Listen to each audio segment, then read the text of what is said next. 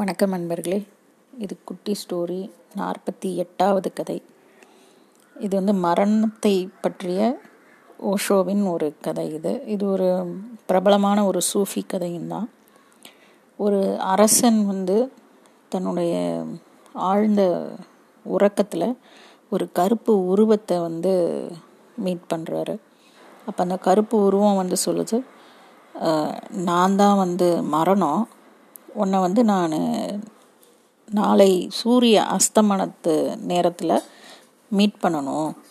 நான் பொதுவாக வந்து யாருக்கும் முன்கூட்டியே சொல்கிறது கிடையாது நான் வரப்போகிறேன் அப்படின்னு. ஆனால் நீ ஒரு மிகப்பெரிய அரசன், உனக்கு ஏகப்பட்ட வேலைகள் இருக்கும், ரொம்ப முக்கியமானவன், ரொம்ப அரிதானவன், அதனால் எங்கே சரியான இடத்துல உன்னை மீட் பண்ண முடியாமல் போயிடுமோ அப்படிங்கிற அச்சத்தினால நான் வந்து உனக்கு முன்கூட்டியே சொல்கிறேன். உனக்கும் எனக்கும் நாளைக்கு ஈவினிங்கு மீட்டிங் இருக்குது அப்படின்னு அந்த மரணம், அந்த கருப்பு உருவம் வந்து அரசர்கிட்ட சொல்லிச்சான். அப்போ அரசர் பயத்தில் எது சரியான இடம்னு கேட்குறதுக்கு முன்னாடி டப்புன்னு முழிச்சிட்டார்.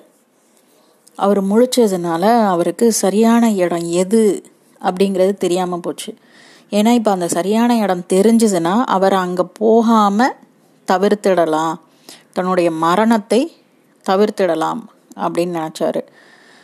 உடனே அவருடைய அரசவையில் இருக்கிற குருமார்கள், ஜோசியம் பார்க்குறவங்க, கைரேக ஜோசியம் பார்க்குறவங்க, நாடி ஜோதிடம் பார்க்குறவங்க, எல்லா வகையான அஸ்ட்ராலஜர்ஸ் எல்லாரையும் கூப்பிடுறாரு. எப்படி வந்து எந்த இடத்துல இந்த மரணத்தை நான் சந்திக்க போகிறேன், என்னுடைய உறக்கத்தில் நான் பார்த்த இந்த மரண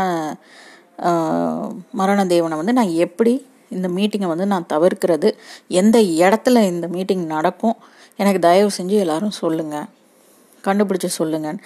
உடனே அவங்களும் இந்த நூல் எடுக்கிறாங்க, அந்த நூல் எடுக்கிறாங்க, பழைய காலத்து புக் எடுக்கிறாங்க, அப்படி கனெக்ட் பண்ணுறாங்க, இப்படி கனெக்ட் பண்ணுறாங்க. ஆனால் என்னென்னா ரெண்டு ஜோசியக்காரங்க ஒரே மாதிரி இடத்த சொல்ல மாட்டுறாங்க. மூணாவதாக வேற ஒருத்தர் வந்து, ஒரு குருமார் வந்து வேற மாதிரி சொல்கிறாரு, வேற இடத்த சொல்கிறாரு. இவங்களுக்குள்ள ஒரு ஒற்றுமைக்கே வர முடியல அவங்களால. இப்படியே வாதம் போய்கிட்டே இருக்குது, நேரமும் போய்கிட்டே இருக்குது. அப்போ இதை பார்த்துக்கிட்டே இருந்த வேலையாள் ஒருத்தர் வந்து, அரசருடைய வேலையாள், அவர் வந்து ரொம்ப வயசான கிழவனார்.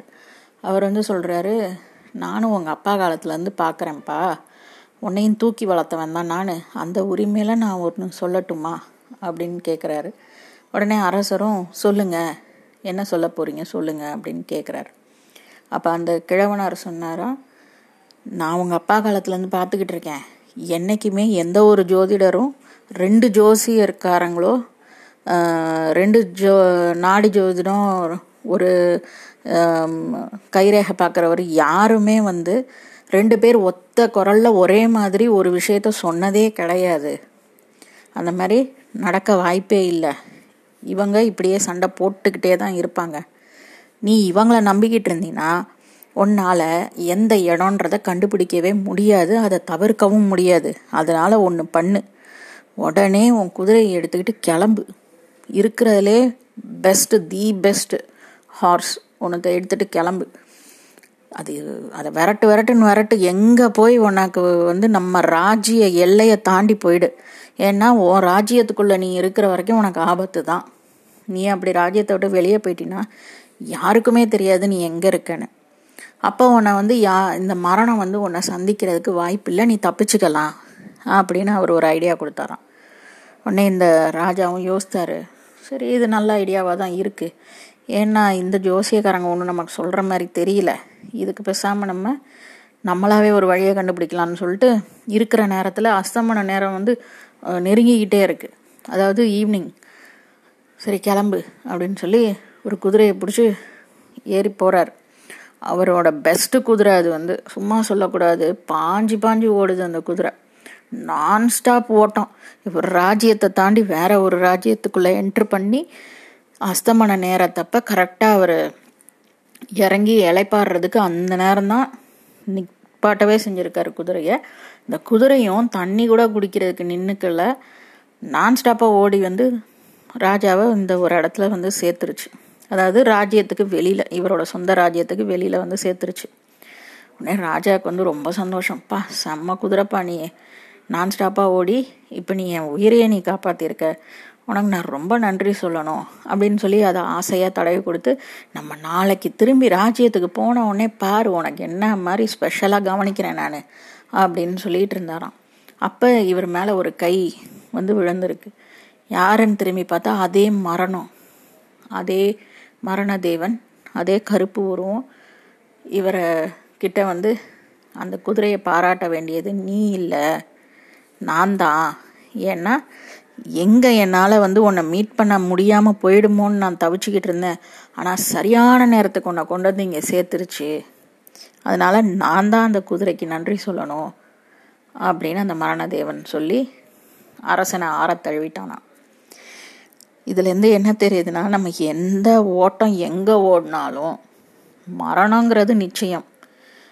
எங்கே யார்கிட்ட இருந்து வேணாலும் தப்பிக்கலாம், ஆனால் மரணத்துக்கிட்டேருந்து தப்பிக்க முடியாது. நமக்கு ஒரு டேட் எழுதப்பட்டிருக்கு, அது எந்த டேட்டுன்னு நமக்கு தெரியாது.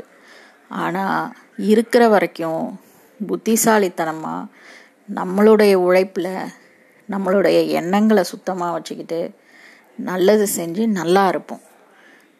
நிறைய பேர்கிட்ட இந்த அஸ்ட்ராலஜி கேட்டு நான் நீண்ட நாள் வாழ்வேனா, இதெல்லாம் இந்த கேள்வியே நமக்கு தேவை கிடையாது.